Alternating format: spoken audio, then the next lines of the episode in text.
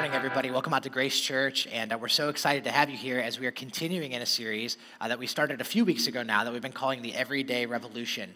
And uh, like was mentioned just a moment ago, I just want to say that if you're a guest with us here today, or if you missed the past couple of weeks in this series, I want to extend just a really special welcome to you. Thanks for being here, and uh, thanks for carving out some time on Sunday morning just to spend with us as we kind of journey in this series together. So if you did uh, miss the last few weeks, let me just kind of update you real quick, kind of give you an overview as to what it is that we've been talking about together. Uh, in this series, The Everyday Revolution, we said that what we're doing, kind of what we're studying together, is we're actually studying certain passages of the Bible that are sometimes referred to as the household codes. And so we, we kind of talked about this a couple weeks ago. We said the household codes are, are a select uh, kind of uh, uh, kind of a selection of passages of the New Testament uh, that really deal with everyday relationships. And so, for example, we said that you will find these scattered all throughout the New Testament. This is actually just a picture of the different places where you will find the household codes kind of through the New Testament. And we said that in each one of these, what you find is that the household codes really deal with everyday relationships.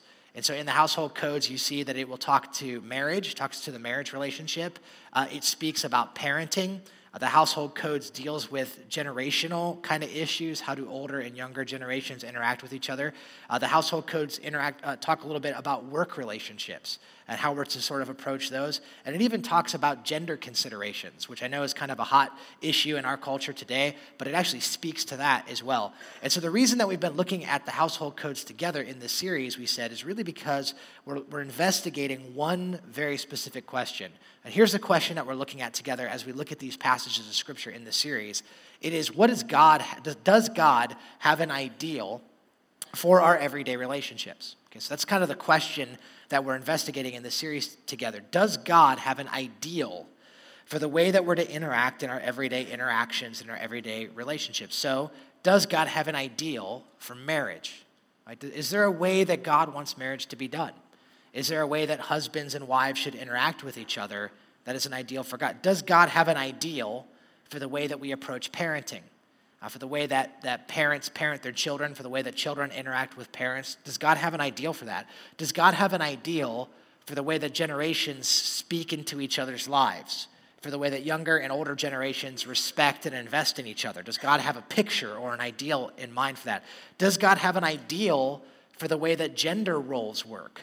Right? Like I said, I know it's kind of a hot topic issue, but, but does God have an ideal for our everyday relationships, or are all of these relationships simply to be defined by culture?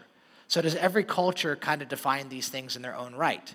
So, however you want to define marriage depends on your culture. However you want to define parenting depends on your culture. However you want to define those things just depends on your culture. And so that's kind of the question that we're looking at together. And some of you might remember if you were here last week, we, uh, we actually started talking about the first relationship that you find in the household code. So, we started a conversation last week on marriage.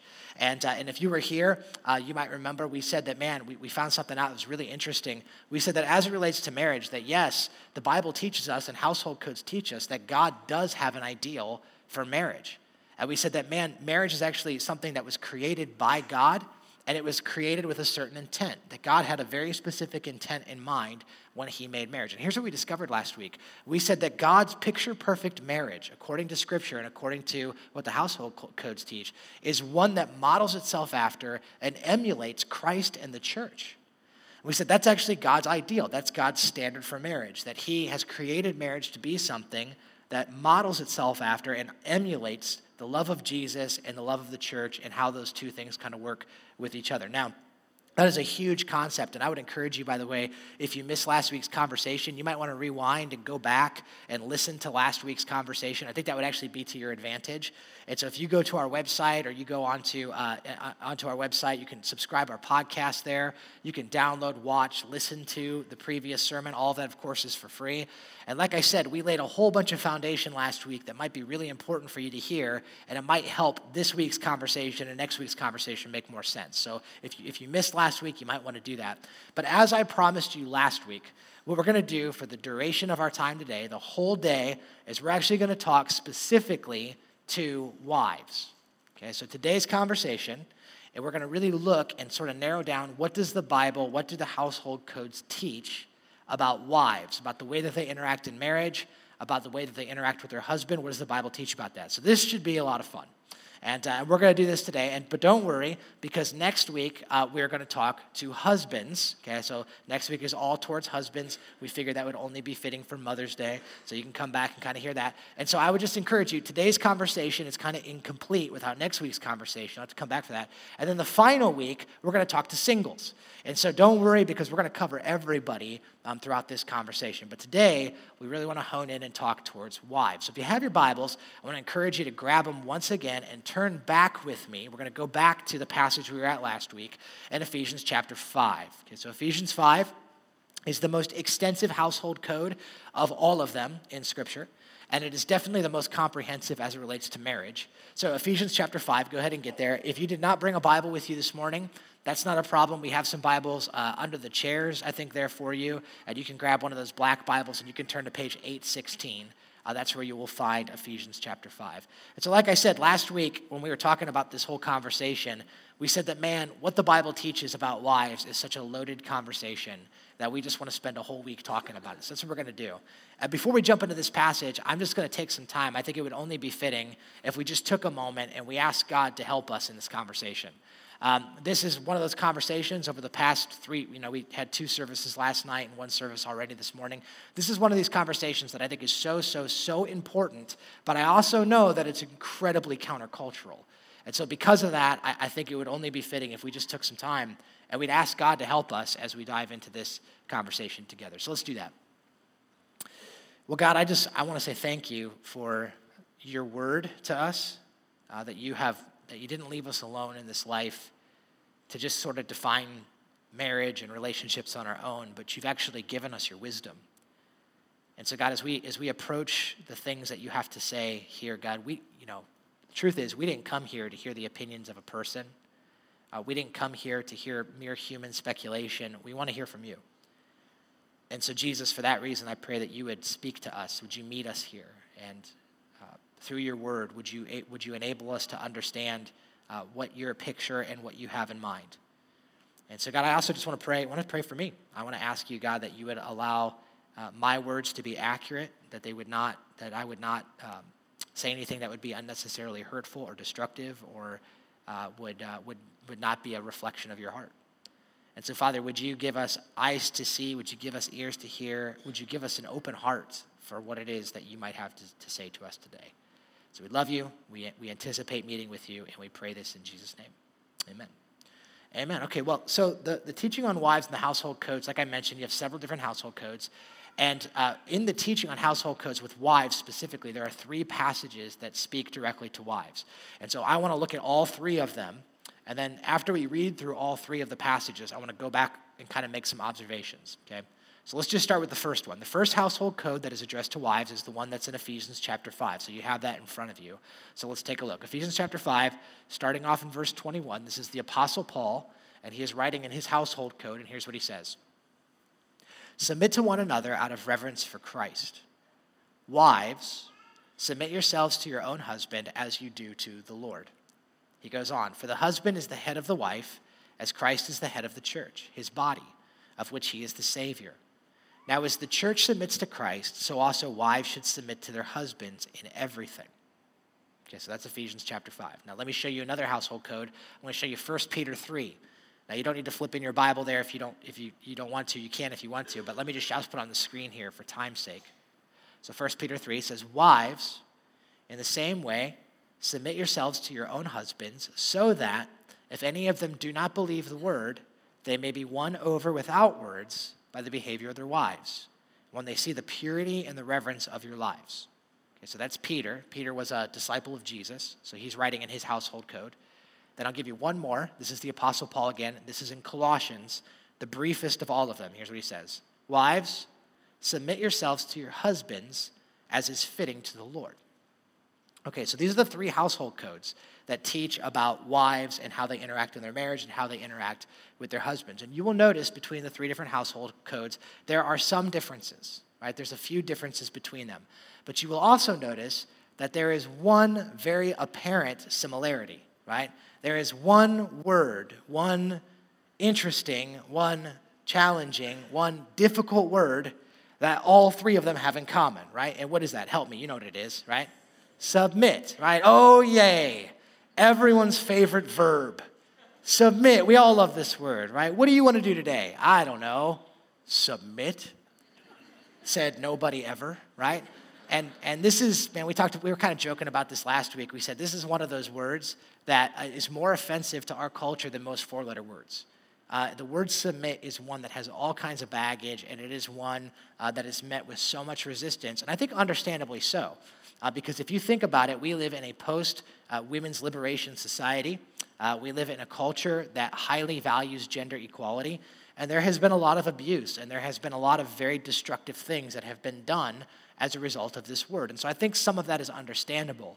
But here's what I know I know that because we live in the culture that we live in, when we look at passages like this, we tend to bring with it a whole bunch of cultural baggage.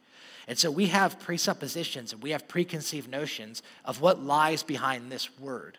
And so I thought what might be helpful for us is we really kind of seek to define what is this whole idea of wives submitting to their husbands. I thought it might be helpful if maybe we could do this. If maybe we could spend the first part of our time talking about what submission is not.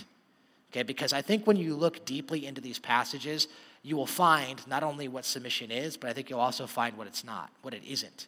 So I want to talk about what submission is not, then I want to talk about what submission is. And at the very end of our conversation today, I want to get really, really, really practical. And I want to talk about what does this look like in real time. And so to do that, you might remember last week I said I asked my wife to come up. And so she's actually going to join me at the very end of this. She, she has agreed to do that, which is awesome because if you know her, uh, getting up on stage in front of people, that's not her thing. Uh, but she loves you guys enough that she, she agreed to do that. And so I'm real excited about her getting up. But she, she'll answer some very practical questions as relates to this whole topic and ho- hopefully help us flesh it out a little bit, okay? So let's just start here. Let's start with what submission isn't, okay? So, what isn't submission? Well, I think a great starting place would be this that submission is not subjugation. All right, so I think this is a great place for us to start. Submission is not subjugation. Now, what is subjugation? Well, some of you might know the definition of the word subjugation is to force someone into, to dominate over someone or to force them in under your control. That's what it is, okay? Subjugation is forced submission. It is, I am making you submit to me. If you think of like MMA fighters, they fight against each other and they're trying to force each other into submission until someone taps out. Okay, that's subjugation.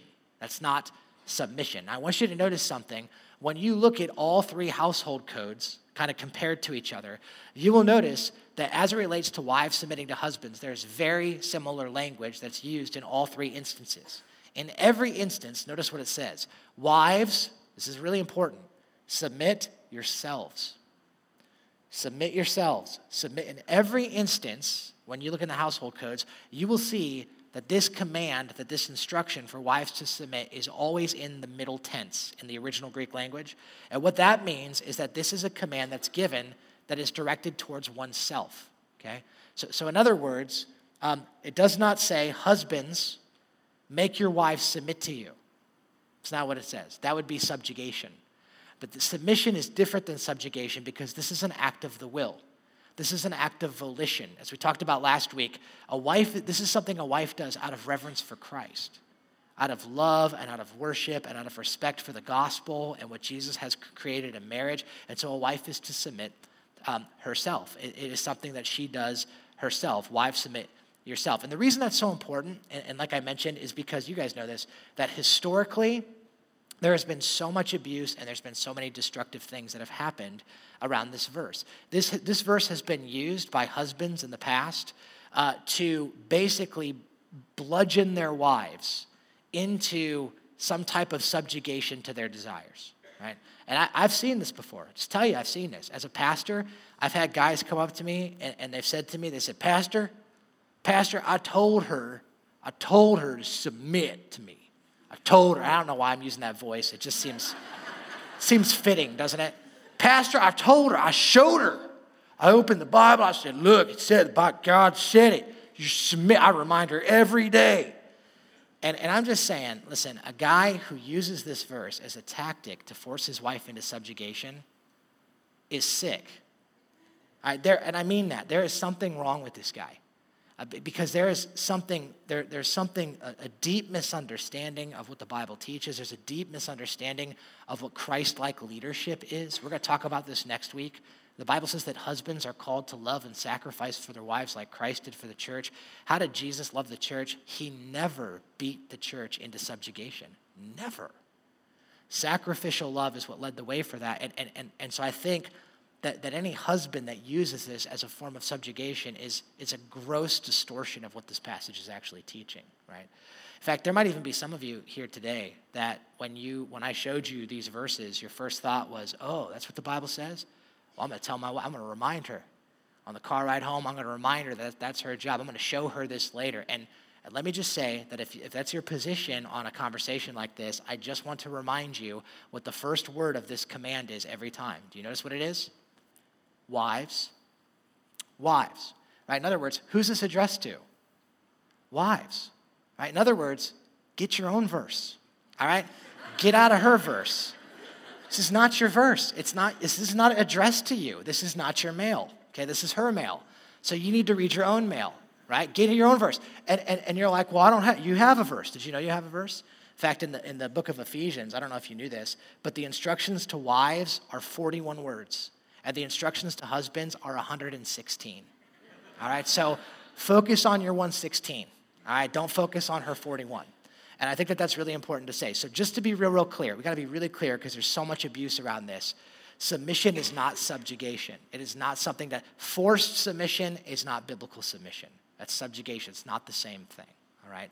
Okay, so that's first. Here's the second thing mentioned, kind of along those same lines, kind of dovetails with it. Submission is not misogyny. Okay, it's not misogyny. Now, what is misogyny? Well, you guys might remember misogyny is basically the understanding that men are superior and women are inferior. That's kind of what misogynistic uh, tendencies would be. Many cultures, unfortunately, practice misogyny. The first century cultures practiced misogyny. Uh, this passage, however, I would say, is not misogynistic. A lot of times we can read a passage like this and we can say, well, you see, clearly the Bible is misogynistic because it says that husbands are the leaders and women should just submit. And so isn't that like a hierarchical thing where men are superior and women are inferior? And the Bible says that men are only capable to lead and women are, are not as capable to lead as men are. And, and all of us know that that's not true, right?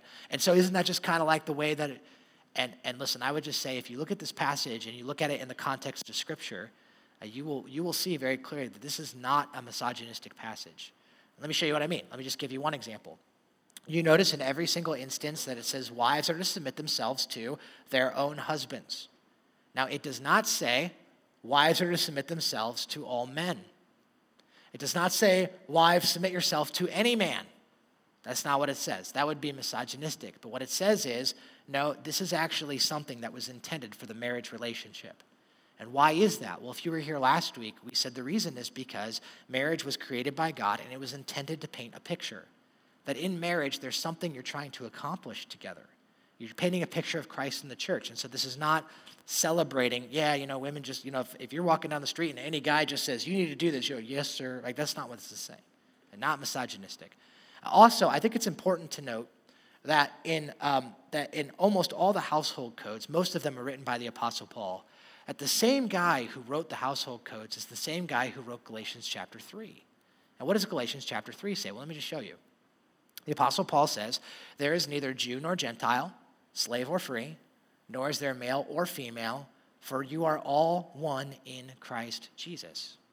See what the Apostle Paul says? He says, Listen, now, for those of you who follow Jesus, and I know not everyone follows Jesus, but the Bible says, for those of us who follow Jesus, we celebrate in an incredible unity and an incredible equality. That there is now no Jew nor Gentile. That means that there is no, there is no ethnic barrier anymore. Uh, no, no ethnicity is better than the other. Uh, we are all equal. We are all one. We are all equally loved and we are equally valued by God. There is now no social barrier. So, social status, whether you're slave or free, whether you're rich or you're poor, whatever, no, we're all one in Christ. We are equal in dignity, we are equal in worth, we are equally loved by Jesus. And he goes on to say, and there's now no male or female. That there's no, there's no gender, you know, superiority or inferiority. That doesn't exist in Christ. All of us are valued, all of us are loved. And so, for those of us who follow Jesus, we celebrate unity. Uh, we celebrate the equality that we all have in Christ. Some of you may have heard that old cliche, the cliche phrase that it's all level ground at the foot of the cross. And that's true. That is true. We're all equal in Christ, every single one of us is. And some of you might look at that and say, but isn't that contradictory then to what the Apostle Paul just said, that wives should submit to their husbands? But here's the thing you got to understand is that while the Bible says that Christians celebrate unity and we celebrate equality, that doesn't mean we celebrate uniformity. Okay? We're not all cookie cutters of each other. We also celebrate diversity in a lot of different ways, right? So, for example, you're different than I am. You're different in your gifts, you're different in your abilities, and I'm different in my gifts, and I'm different in my abilities. Does that make any of us better than each other? No, no, no, no, no, no, no. It has nothing to do with it. We celebrate the diversity of the body of Christ. We celebrate the diversity of the giftedness that God, and we celebrate the unity and we celebrate the equality that we share in Christ. And I would say that it's the same thing in marriage. A husband and wife are one, equally loved, equally valued, but they play different roles in the marriage context, we celebrate the diversity of the roles that God has created for husbands and for wives. And see, unfortunately, we live in a society today that tends to equate roles with value. And so we look and we say, oh, if, you, if you're in a position of leadership or if you're in a position of influence, you're more valuable than other people. And I'm just telling you right now, that's not God's economy. That's not how it works in God's kingdom. It doesn't, the thing, things don't work that way. That's an earthly way of thinking. It's not a godly way of thinking, right? In fact, did you know this? This is kind of a side note. Did you know that the Bible actually teaches us that Jesus Christ himself is in a continual state of submission? Do you know that? That Jesus submits. Over and over again, you see in the Bible that within the Trinity, Jesus Christ is submitting himself to the Father. I'll show you a couple passages. I'll just show you one. John chapter 6, Jesus says, I have come down from heaven not to do my will, but to do the will of him who sent me. Jesus says on another occasion, he says, I don't speak on my own, on my own behalf, I speak on behalf of the one who sent me. 1 Corinthians chapter 15, it says that Jesus will subject all things to the Father. Right? So Jesus is constantly in a place of submission to his Father. Now, what does that tell us about submission? Well, it tells us this it tells us that submission is not an issue of dignity or worth. Because Jesus Christ is just as much God as the Father. He is one with the Father, the Bible says. And so Jesus doesn't submit out of some sense of inferiority or out of some sense of commandment, but it's out of recognition of what God has designed and what he's accomplishing. All right? And so I think if you can look at that you can really understand what the heart of submission is really all about. It's not misogynistic. It's not saying one person is more superior, more fit to lead than another person. In fact, many times I've noticed that, that women are more qualified in some ways to lead and, and different things. It's not what that's saying. It's just talking about different roles. Okay? I'll give you one more. Submission is not putting the will of your husband before the will of the Lord. Okay? Submission is not putting the will of your husband before the will of the Lord. Now, I think that this one's important to mention, even though it might seem obvious. This is one that I've gotten a lot of questions about through the years. And so I've had uh, women who have talked to me and that said, because the Bible says that I should submit, does that mean that I should just tolerate abuse? Does that mean that I should just let him do things that clearly contradict what God's word says and just follow him because I'm just supposed to submit to him? And of course, the answer to that is no, no. And, and the Bible would actually show us and we looked at this last week, that the reason a wife submits herself to her husband is ultimately out of reverence for Christ. Right? Notice the Bible says that a wife doesn't submit herself to her husband because her husband is always worth submitting to. It's not what it says. The Bible doesn't say wives should submit themselves to their husbands because their husbands are just so great and so amazing and they should just, they're better leaders than it says. Says, no, it's out of reverence for Christ. That is, out of worship and respect and reverence for Christ. And so, because of that, what that means is that if your husband is asking you to do something that goes against God's will, or is subjecting you to abuse in a relationship, that you have to lovingly and submissively not submit to that, right? So, for example, if your husband said, hey, uh, let's do something illegal, right? Which I don't know any guy that would ever just say that. But if he's like, let's go do something, you know, let's let's let's cheat on our taxes this year. Let's fudge some numbers and we're going to get a bigger return if we do that. Or if he says, you know, we, let's do something that God absolutely despises, right? Like, like, like, let's not root for the Cavs anymore. Like, if he said that, you would have to submissively not submit to that, right? Because that is not God's will for your life. And, uh, and so I think it's just to be real clear that this is not saying that you just tolerate and just, you know, if it goes against what God says, that, that, that is territory that you do not submit into your husband. All right, so I could, I could seriously go on all day with things that submission is not. When I was preparing this sermon, I actually started with eight things that submission is not. And for the sake of time, I had to whittle it down to just three of them. But let me give you a definition of what I think submission is, and hopefully that'll help clarify some things. So let me give you, to the best of my understanding, what's biblical submission, wives submitting to their husbands, is really all about. All right, this is a definition. Before I show it to you, just let you know this is a definition I've been working on for the past few weeks. And um, I think, to, like I said, to the best of my understanding of what I've studied in Scripture, this is what I believe submission is. With a clear conscience and with, with, uh, with, with just kind of understanding what I've been studying, this is what I would say it is. Now, you might have some input on that. I'd actually be real open to hear what you might have to say. But here's my definition. All right. Submission, I believe, according to the Bible and according to the household codes, is a willingness to recognize and to respond to your husband's leadership, to a husband's leadership. Okay, that's my basic definition. It is a willingness to recognize and respond to a husband's leadership. All right, now let me break that down because it's loaded. All right, so let me just start here. Submission is, look at this first, is willingness. It is a willingness. Now, I mentioned this before. Submission is not subjugation. All right, this is not against your will. It's not. It's all an act of volition, and it's out of reverence for Christ. So this is not something that someone forces on you. Right. So it is a willingness, and then look at this to recognize. To recognize what? Well, I think here's a good starting place. I think it's a recognition that God is the one who created marriage. And that because God created marriage, that means that He has a specific intent. There's a created intent that He has designed marriage to accomplish. And what that means is that marriage isn't just something that we add our own speculation and our own preferences and we just kind of custom make it however we want to make it to be. It's a recognition that no, God actually designed this thing and he actually has a purpose in mind that he that he wants for human flourishing. And so it's a recognition of that. And what is the purpose? Well once again last week we talked about this. We said the bible says the purpose of marriage is that it's supposed to emulate and paint the picture of christ and the church. And so if you notice let me just show you again in ephesians 5 paul says for the husband is the head of the wife as christ is the head of the church his body of which he is the savior. So the apostle paul says in a marriage the role of the husband, as God has designed it, is he is to play the role of Christ. And what did Christ do? Well, Christ willingly sacrificed himself for the sake of his bride. He gave himself up. He sacrificed his rights and his comforts and his luxuries, all out of love for the sake of his bride, and he is now the head of the church. And the Bible says that wives, then, now as the church submits to Christ, so also wives should submit to their husbands in everything.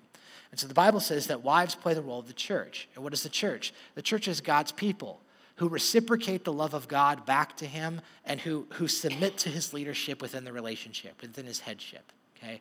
And so the Bible says that, that really this is kind of the picture that God wants to paint. And so I believe that submission is a willingness to recognize that.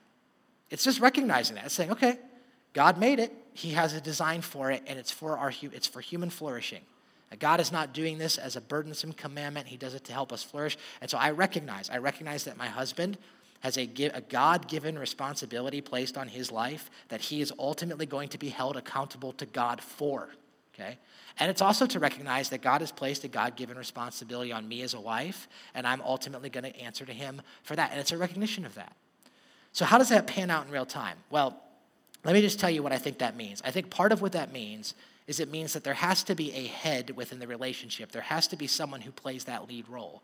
In other words, when, when you and your marriage cannot come to a consensus, when you cannot come to an agreement, when, you, when, you, when you're tackling an issue and you both are completely at odds with one another and you can't determine which way to go, somebody has to have the responsibility of making the final call. And I could just tell you in my marriage, I, I can't speak to your marriage, but I could just tell you in mine, here's how I found that that works practically. Okay, so I have found that in our marriage, we've been married for 10 years now, so it might have been different in year one uh, than it is in year 10. But in year 10, I have found that about 90% of the time, and I'm kind of making these stats up as I go, but I would say 90% of the time, Jess and I can come to a consensus on just about every decision we make. So we can come to agreement. We talk it through.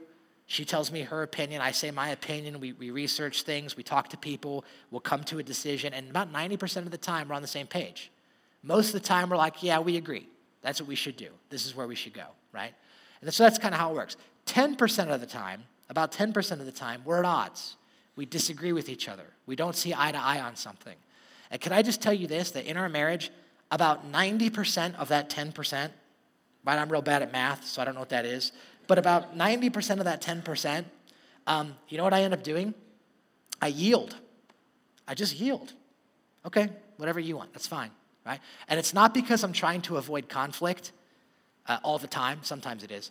Um, but honestly, the reason I do that is because we'll talk about this next week. It's what I believe the husband's role is uh, to lead as Christ d- does the church. Because how did Jesus lead? Well, he gave up his preferences and his rights, and he laid down his life and he sacrificed for the sake of his bride. So I think most of the time, when it comes to preference, I just need to yield to my wife. So, for example, if my wife and I were to kind of get in an argument about what color the walls in the kitchen should be, which is a really bad example because I don't care. But if I, let's just say I did care for the sake of illustration. Let's say she wanted it to be red and I wanted it to be blue. You know what I would do in a situation like that? I would just yield.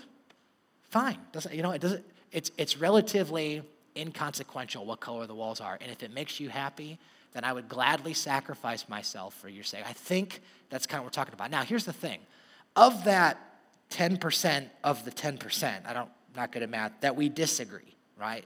That we find ourselves at odds, and I have a conviction that no, I think this is the right thing. I think this is the way that we need to go. Which, by the way, I'll just tell you, in 10 years of marriage, I can count on one hand the amount of times that's happened. I don't even need my whole hand. But in the times that that's happened, what I have done is I've said to my wife, I love you. I understand your concern. I hear what you're saying. But I am convinced that this is the right thing for us to do. I am convinced. And what my wife has done to her credit in every instance is she has said, okay, okay. And I'll tell you this much, and she would tell you this, which she probably will when she gets up here. When she does that, it's not always because she trusts me. A lot of times it's because she trusts God. It's out of reverence for Christ. She, her and I are committed to this together that we recognize we recognize man we both play a role in this. And, and i want to take my role seriously and i and she's taking her role seriously. We're going to trust god that he he made marriage and he's trying to accomplish something through this. And so it's a recognition of that. It's a recognition of man god has placed this on you and he's placed this on me and this, we're recognizing that. And then listen i think it is responding to that. It's responding. It's saying okay okay so, so when my husband tries to take initiative or when he tries to lead, I'm going to respond to that.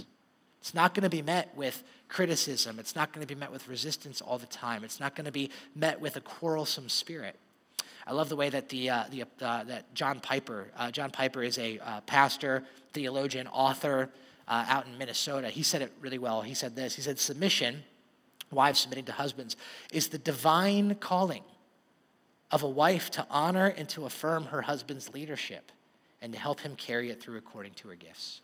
It is a divine calling. That is, it is something that God has placed in marriage that is to honor and to affirm her husband's leadership and to help him carry it through. That is to say that I'm responding to this. I'm responding to, to. Now, this doesn't mean, by the way, it doesn't mean you never voice your opinion. That's not what it means. It doesn't mean that you never take initiative. This isn't subjugation. All right, this isn't like, well, I'm just a slave and I got to be quiet and say that's not what we're talking about. But it's just saying I affirm and I recognize and I want to celebrate and I want to allow him to take initiative and take leadership because that's what God has created him to do within the marriage. Now, here's the thing, all right? And this might be an overgeneralization, but I have found in my experience that most of the women that I have talked to on this, they actually want this. And I don't, I don't mean they want to submit. I don't think any woman's like, I can't wait to submit. Yeah, you know, I don't think that's the case.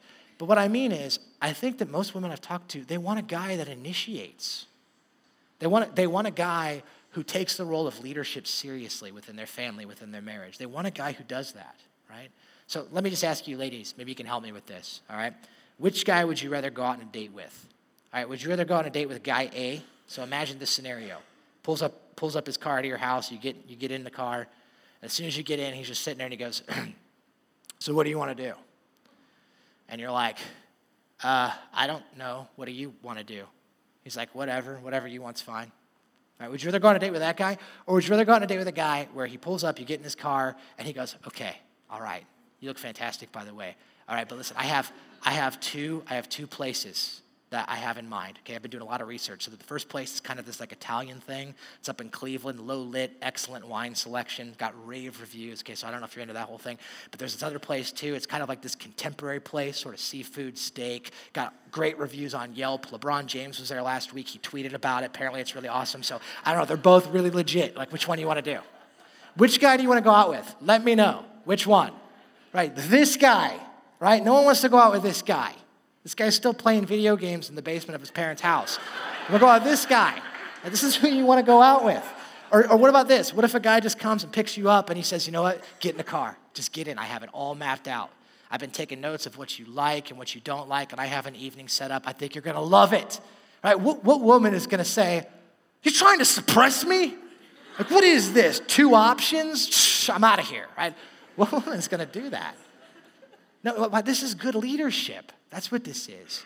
I found that women want a guy who's going to take initiative in the marriage and in the family, who's going to take the responsibility of leading in the marriage and leading the family. Like they're going to take that like it's a divine calling on their life. And I found that most women want that. I mean, is this not the great grievance in society? Is it not? Husbands who don't take their marriage seriously, who leave, fathers who leave. So much crime, so much hurt, so much pain, so much dysfunction happens because of that in our society. And wives, here's what I think God is saying. I think He's saying you just need to recognize that. Recognize that and respond to that. That God has created marriage in such a way and the family in such a way that He's given headship to the man and that it leads to health and flourishing within your family. So, what does that mean? I think it means this. I think it means anytime your husband tries to take initiative and lead, that you celebrate it. You say, Man, I love it when you do that. I love it when you do that. Thank you for doing that. Because I can just, I just, I just tell you this, um, and, and I'm, this is just me being vulnerable. I don't know if this is true for all men, but I think this is true for me. I think one of the greatest fears for men, honestly, is to lead. It's a big fear to lead our families and to lead our spouses. It's huge. And you know why? Because we are stepping out in a place of vulnerability. And when we step out in a place of vulnerability and we get criticized or we get resistance or we get a quarrelsome kind of like, I don't want to do what you, what, what did you try? You know, whenever that happens, we will shut down. I don't think we should shut down. I think we need to man up and keep leading anyway. But the truth is, a lot of times we shut down when that happens. And so I believe that one of the greatest things a wife can do is she can celebrate and affirm and make that, make, make that, recognizing that his role is what it is to help him with that. That doesn't mean you can't speak up. It doesn't mean you can't initiate. We're not talking about slavery or subjugation. I just think it means recognizing that and responding to that. In fact, did you know this? Did you know that the Bible in the book of Proverbs actually says that there's two different kinds of wives? Did you know that? Proverbs is always talking about two wives. Let me just show them to you real quick. Proverbs chapter 12 shows both of them. An excellent wife, that's the first kind, is the crown of her husband. It says, But she who brings shame is like rottenness in his bones. Now, that's probably not going to be anyone's favorite verse that they're going to memorize or embroider on a pillow, right? No one's doing that. But I do want you to recognize something really significant in this verse. Actually, my wife pointed this out to me. I thought this was so insightful. I want you to notice how intense the metaphor is here. You notice this? An excellent wife is like a crown. Wow, what a regal image that is, right? What a prestigious picture. Then he says, But she who brings shame is like rottenness in his bones. That is a strong metaphor. Why is it so strong? Here's why. And wives, you need to hear me on this, okay? This passage is revealing to you the powerful influence you have on your husband. Man, did you know, did you know this, wives? You can make or break your man. You can. You have an unbelievably powerful influence on him. And I can testify to this. I just tell you, if any of you were to come up to me after service and you're going to criticize me or you were going to say something condescending to me or you were to mock me or say something, whatever, I'll be honest with you, it hurt my feelings, right? I'm a human, it hurt my feelings. But I'll also be honest, I've developed a pretty thick skin over these years and I would get over it. Probably sometime in the next couple of days. Actually, be honest, probably during the Cavs game, I wouldn't be thinking about it anymore if he died, right? But if my wife said certain things to me, she could destroy me. There's so much emotional connectedness involved in that that she could absolutely destroy me if she wanted to. And this passage shows us the incredible influence that wives have on their husbands. It is unbelievable. Notice what it says. An excellent wife, the Bible says that an excellent wife has the ability to speak life into her husband. She has a way of affirming him and celebrating him and supporting him. That, that it's so much so that it's like she's the crown jewel of everything that he accomplishes. He says, but there's another type of wife, and she's like cancer to him. that, that, that like she's constantly eating away at his masculinity that with every time she, she, she puts him down or every opportunity to nag at him and to quarrel with him, it just eats him alive. And you can destroy your man if you want to, right? In fact, Proverbs, by the way, is always dogging this second woman. It's always dogging the second wife. So let's give you an example. Solomon writes this in Proverbs 21 Better to live on the corner of the roof than to share a house with a quarrelsome wife. Quarrelsome. What is quarrelsome? it, it is resistant, not willing, um, nagging. That's what that is. And, and, I love Solomon's word picture. Isn't that a great word picture? It's like it's better to be in the corner of the roof, better to live on the corner. Can you just imagine driving on the street and you see some dude perched up, you know, and you're like, like, dude, get down. That's dangerous. He's like, it's better than being in there with her. You know, it's like, wow, that's pretty serious imagery. But notice, check this out. Later on in verse in, in chapter 21, 10 verses later, look what Solomon says. Better to live in a desert than with a wife who's quarrelsome and nagging. You notice what happened here? Dude was on the corner of his roof and he's like, I got to get out of here. He goes out in the desert. He's like, I got it's better to die out there, right? And here's what I think Solomon is saying, though. I think he's trying to emphasize that wives, your reaction to your husband, your interaction with your husband, has the ability to either cause distance and dissonance in the relationship, or it has the ability to bring closeness and intimacy in how you respond. And so Solomon is pointing that out to us that this is actually a really big thing, that God can use this in really powerful, powerful ways, right? Now, I'm, I'm going to ask Jess to get up here in a second, but before I have her get up, I, I just want to say something because I know that as we're talking, and we're kind of joking around about some of this stuff. It's good to get a laugh because it's kind of a tense thing. But let me just let me just talk seriously for a minute. That for some of you wives that are out there, I know this is not an easy conversation. And, uh, and I want to have a lot of grace towards that. And for some of you, honestly, you might be hearing this and you might be saying to yourself, okay, I hear what you're saying. But you might be thinking, okay, but what if, what if my husband isn't leading me and my family in the way that I want him to? What if he's leading our family in a way that I'm really concerned about? I'm really scared about? He's not asking me to do anything unbiblical. He's not being abusive, okay? I just, I'm just like not sure that I can trust his leadership. What am I supposed to do? Some of you might be asking this question. You might be saying, What if my husband never leads anything ever? Never initiates, never tries. What am I supposed to do then? Some of you might be saying this. You might be saying, What if I'm a follower of Jesus and he's not? And I'm committed to this and he's not? And what am I supposed to do in those, that scenario? And I'm just going to tell you, those are very, very real issues, and I'm not trying to belittle those at all. And I don't claim to have all the answers. In fact, I would even encourage you to get connected with other people who love and follow Jesus, other wives who do this. It'd be an amazing thing for you to do. But I would just say this I do think that First Peter is very, very helpful. And I want to show you something that Peter says that I think is revolutionary. Check this out First Peter 3. Wives, in the same way, submit yourselves to your own husband. Now, watch what he says so that. He says there's actually power in this. It actually causes something to happen.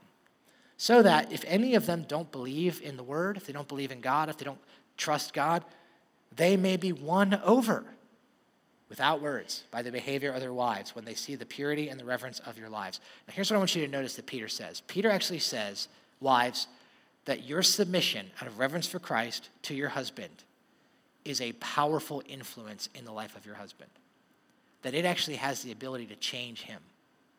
That your submission to your husband, you can win him over with that. That that is, is a powerful influence in your husband's life. And I also think, and this again, this doesn't always fly well, but I just want to show you what it says. Notice what Peter says. He says, without words. Without words. Some of you are like, well, what's that saying? So I never speak up ever? No, it's not what it means. Does that mean that I just have to always sit in the corner and I can't ever just initiate? No, it's not what it means. I think all Peter's saying here is he's pointing out the reality that for many wives, they believe the way that they're going to influence and change their husband is with words. And so, so, so many wives will, will do this. They'll say, My husband's not leading the way I want him to. He's not doing the things I want him to. So I'm going to make him do this. So I'm just going to go and I'm going to tell him. I'm going to tell him. I'm going to explain to him. I'm going to give him all these words, and that's going to be what ultimately changes the climate of his heart, right? And what Peter points out is he says, no, no, no. That's actually, if you decide to go that route, and I just tell you that if you're a wife and you decide to go that route, you go the, the words, the nagging, the I'm just going to, if that's the route you're going to go, I believe it's going to have an adverse effect in your marriage and in your relationship. But by God's design, that submission is a powerful thing that can be used by God. So, what is submission? Submission, pretty clearly, is this submission is a willingness to recognize and to respond to your husband's leadership. Okay, so that's really what it is, and that's what it's talking about. Okay, I have talked enough. So I'm going to, at this point, ask my beautiful wife, Jessica, to come up. So she's going to do that. Uh, this is her. That's not her right there. So come on up. Very cool. If you guys want to give her a uh, welcome, a warm welcome, be awesome. Yes. Because, like I said, I know this is not the easiest thing for you to be up in front of people, but I appreciate you taking some time to do it. So this is my, my better half here. And uh, I just thought that you know, we, are talking about these principles, we're talking about this stuff, but it can seem kind of theoretical. And so maybe you could help us bring it down to everyday life. And so I guess maybe a first question for you would be when you think about this idea of submission that we see in the Bible, like how does that show up, practically speaking, in our marriage and in your life, physically, emotionally, spiritually, just kind of the whole thing? So, how does that yeah. show up for you practically? Um, before I say anything, I just want to say this is just my experience. This is the wisdom that I have acquired over our 10 short years of marriage. So I know that there's many of you out there that have been married much longer than we have and have your own set of wisdom and the way that you do marriage. So for what it's worth, I'd love to hear some of that stuff after the service. But this is just what I've learned. So um, I think most importantly is to address the spiritual side of submission and um, my submission comes out of my reverence for Christ, like verse 21 talks about in Ephesians. And so, in order to maintain that mentality, I have to be in the Word daily and I have to be in constant communication with God. And that's not it's not something that I can do out of my own strength and out of my own wisdom. It's it's only what I get from him. And so in order to have that submission in our marriage, it's putting Christ first ultimately. And so so that's the spiritual side. And then the other side, emotional, um, a couple things that I have for that. Reserving the best of myself for him emotionally is really important for our marriage. Um, I am really cautious about uh, just any interactions with other males because, um, I mean, you guys probably know people, you've probably interacted with people where marriages have crumbled because of things that have started and um, I just know that I am a sinful human being and I am not above any sin. And so just to be extra cautious about that. So for me personally, I'm not telling you what to do by any means, but for me personally, I don't text with men. If for some reason there is a need for that, um, I will include their wives on that. I will include someone else on that.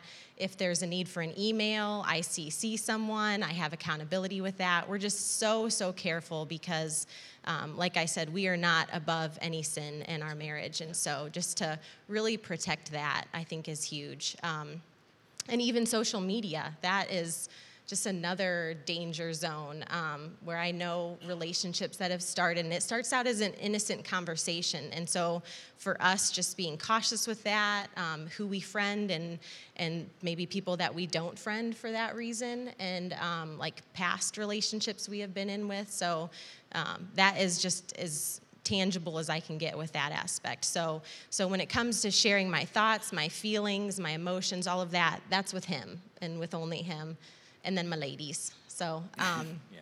so there's that. The other thing is just honoring his reputation. And so the way that that looks for us is when we have disagreements or when there's a problem in our marriage, I don't go and talk to 20 ladies and tell them, you know, oh, guess what he did? And, well, you know, um, I am very careful that I have select women I go to that I know who love and serve Jesus passionately, and I can trust them, I can trust their opinion, and they're gonna let me know when I'm being a turd and when I need to be redirected and reminded how to love my husband well. And so um, I'm just really careful about that too. So I don't want him to go do that either. So yeah, yeah. And then the last one is physically, and um, I'm sure some of you guys are like, mm, Tony probably lived that in, didn't he? It was my idea, yeah. for the record. Yeah, um, I, if you're married, you know that sex is just a really big part of your marriage, and it's just the way God designed it. And so, having a healthy sex life is huge. And so, um, to have that healthy sex life, it means that um, I gotta look at my notes here. That I'm not withholding myself physically from him. I'm not using that as a bartering chip. I'm not saying if he does this, then I will do that. That's just not how it works. Um, so yeah.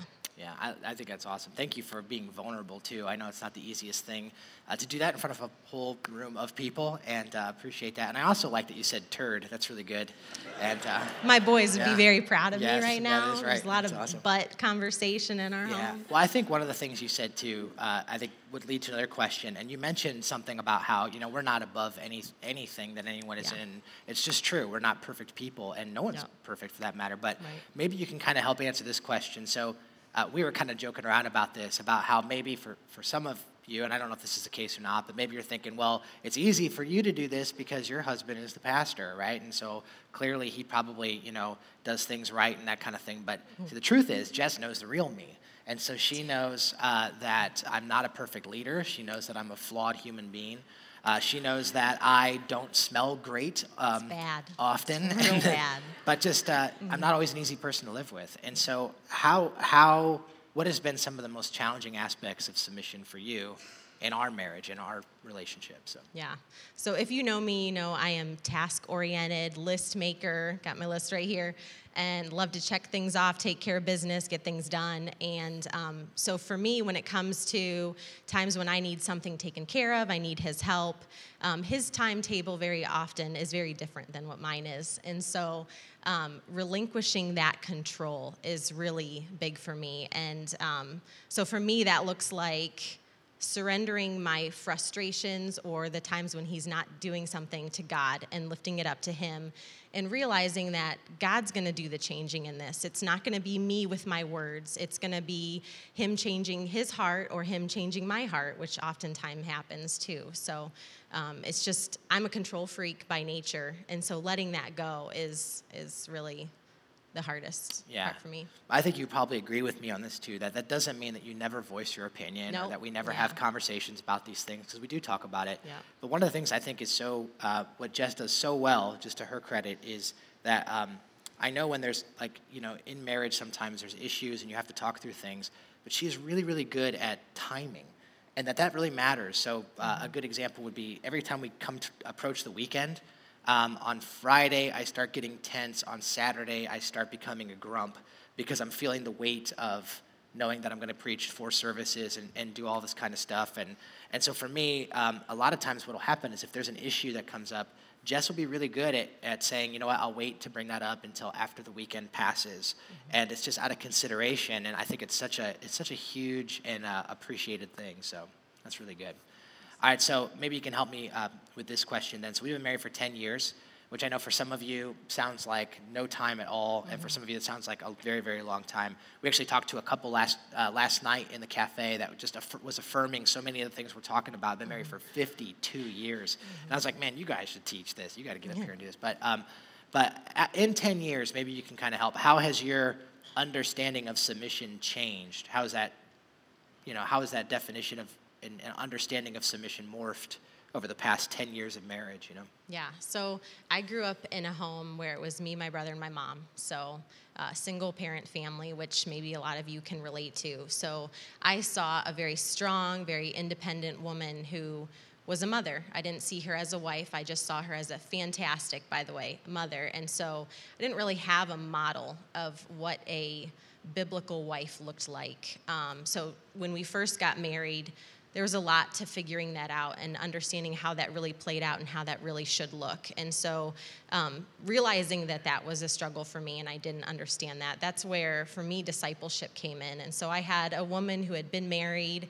Uh, kind of feeding into me, leading me along the way, uh, being in a life group, being in biblical community, um, all of that helped me really understand and learn what it means to be a biblical wife and how to lovingly submit out of your reverence for Christ. So, yeah, so it's changed a lot, a lot. Yeah, and I'm sure it will continue to change over the next several years. All right, so one last question for you. Um, you know, I think one of the things that we both, we were talking about this last night, that we both would agree with is that, you know, entering into marriage, we don't really know what we're doing. And Yeah. even now, we're still trying to figure it out. But I think both of us have found that when we, in faith, trust God for what He has, kind of His picture, we've seen His wisdom work in that, and it's been amazing just to see what God has done. Not because of uh, not because of our good ideas or anything, but just because of uh, what Christ has sort of put forth in Scripture. So, mm-hmm. how have you, maybe in your life or in our marriage, how have you seen God work through your submission? Mm-hmm. Like, maybe give me an example of what that might look like. Yeah. So, so generally speaking, I would say um, in our marriage there is just a like a, a peace and a harmony and like a like a well-oiled machine, kind of. I feel like that's kind of some of the fruit of, of um, submission. And specifically, to give you just like a really tangible, specific example, um, when Pastor Jeff asked us, if you know who Pastor Jeff is, he is the head pastor o- over all of Grace. Um, he asked us to come to Medina five years ago. And um, if it wasn't for submission, we probably wouldn't be here. And I, because initially when he was asking us, I'm like, ah, no, I don't think so. I don't yeah. want to do that. And um, it was a, a, process of God working on me and God changing my heart, and um, not to get too crazy spiritual on you. Um, but I was praying one day, and I very clearly felt like God was telling me, You're not hearing what I have to say because you're so clouding what I'm trying to tell you by your opinions and what you want, and you're not listening. And so I need you to trust where I'm going to lead Tony and just let it go.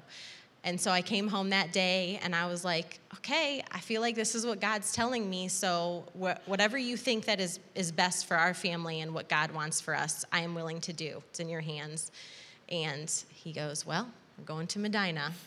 And um, so obviously we're very glad that we're here. We love it here, by the way. Um, yeah. But yeah, so that was. Uh, that was just one specific example and the fruit from that you know we love um, what we get to do here. And so just it's such a blessing where I feel like that same situation, if I had been resistant, um, could have really affected our marriage in a huge way. So uh, yeah, yeah. Good. Yeah, so it's kind of a crazy thought if you think about it. That I mean, even when you were saying that last night, I was like, wow, that's weird to think that if it wasn't for this biblical teaching on submission, if it, if it wasn't for that, the Medina East Campus, as we know it, wouldn't be what it is as we know it because of how God has worked through that. So I think that's mm-hmm. awesome, and I just love it. So, man, thanks for taking the time to answer some questions. I know some of you might have more questions based on some of those things, and I would just encourage you if you have more questions or thoughts, we would love to interact with you on those things. And so you can comment in the uh, the connection card. We'd love to follow up with you on that. Yeah.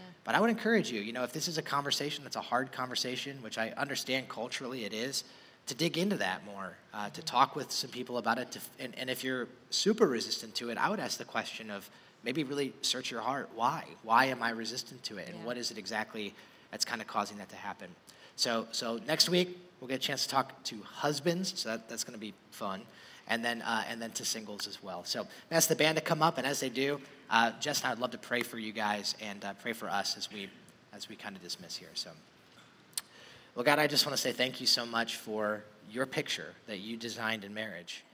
And, uh, and God, I, I'm thankful that you didn't just leave us to inventing marriage on our own terms or based on our own, um, our own opinions or our own you know, speculations of how we think it should work, but that you have given us a design that is so wise and a design that is so good. Uh, but honestly, it takes a lot of faith. And so, Father, I pray, I want to pray specifically for the wives that are in this room or for the women who will enter into that stage of life, God. And I want to pray, Father, that you would give them, give them wisdom. But I pray that you would give them a, a heart of, uh, of humility. And Lord, help, help wives with this. It's not an easy principle. There's so much in culture that is fighting against this. And, and so, God, I pray that you would allow them to have wisdom to know how to navigate in their marriage, how to practice this in their marriage. Father, I pray you would give wives faith, uh, faith to trust you uh, even above um, their husbands or themselves. And, uh, and Lord, I pray that you would generate that in the heart of hearts of wives here today, God. Give them perseverance and give them strength, um, as this is not always an easy thing. Uh, but God, again, we, we see your wisdom and we see your power. And we realize, God, that you're a good God. You're a loving Father. You don't do things or command things because they're burdensome or because they're heavy or because they're difficult or because you like to see us squirm. Everything that you do and everything you ask is because you love us and it's because you care for us and you want the best for us. And so, Father, I pray that you would instill that faith in us today, God. And so, thank you for uh, this conversation. Thank you for my wife, God, just a, a crown of a wife and, and just, the, uh, just the blessing that it is. And, and God, I know that our marriage is not perfect and we're not perfect by any stretch of the imagination, but God, you're good. And we've seen, we've seen your power uh, and your wisdom at work in our lives. And I want to say thank you for that. So, God, I want to pray also for marriages that are in this room that are suffering and that are broken and that are hurting. And Father, we pray that you would fix broken things, that you would repair broken marriages. And God, I ask for that. I ask for the same power that raised Jesus from the dead to be at work within the marriages here at our campus. And we just want to lift these things up and we pray in Christ's name. Amen.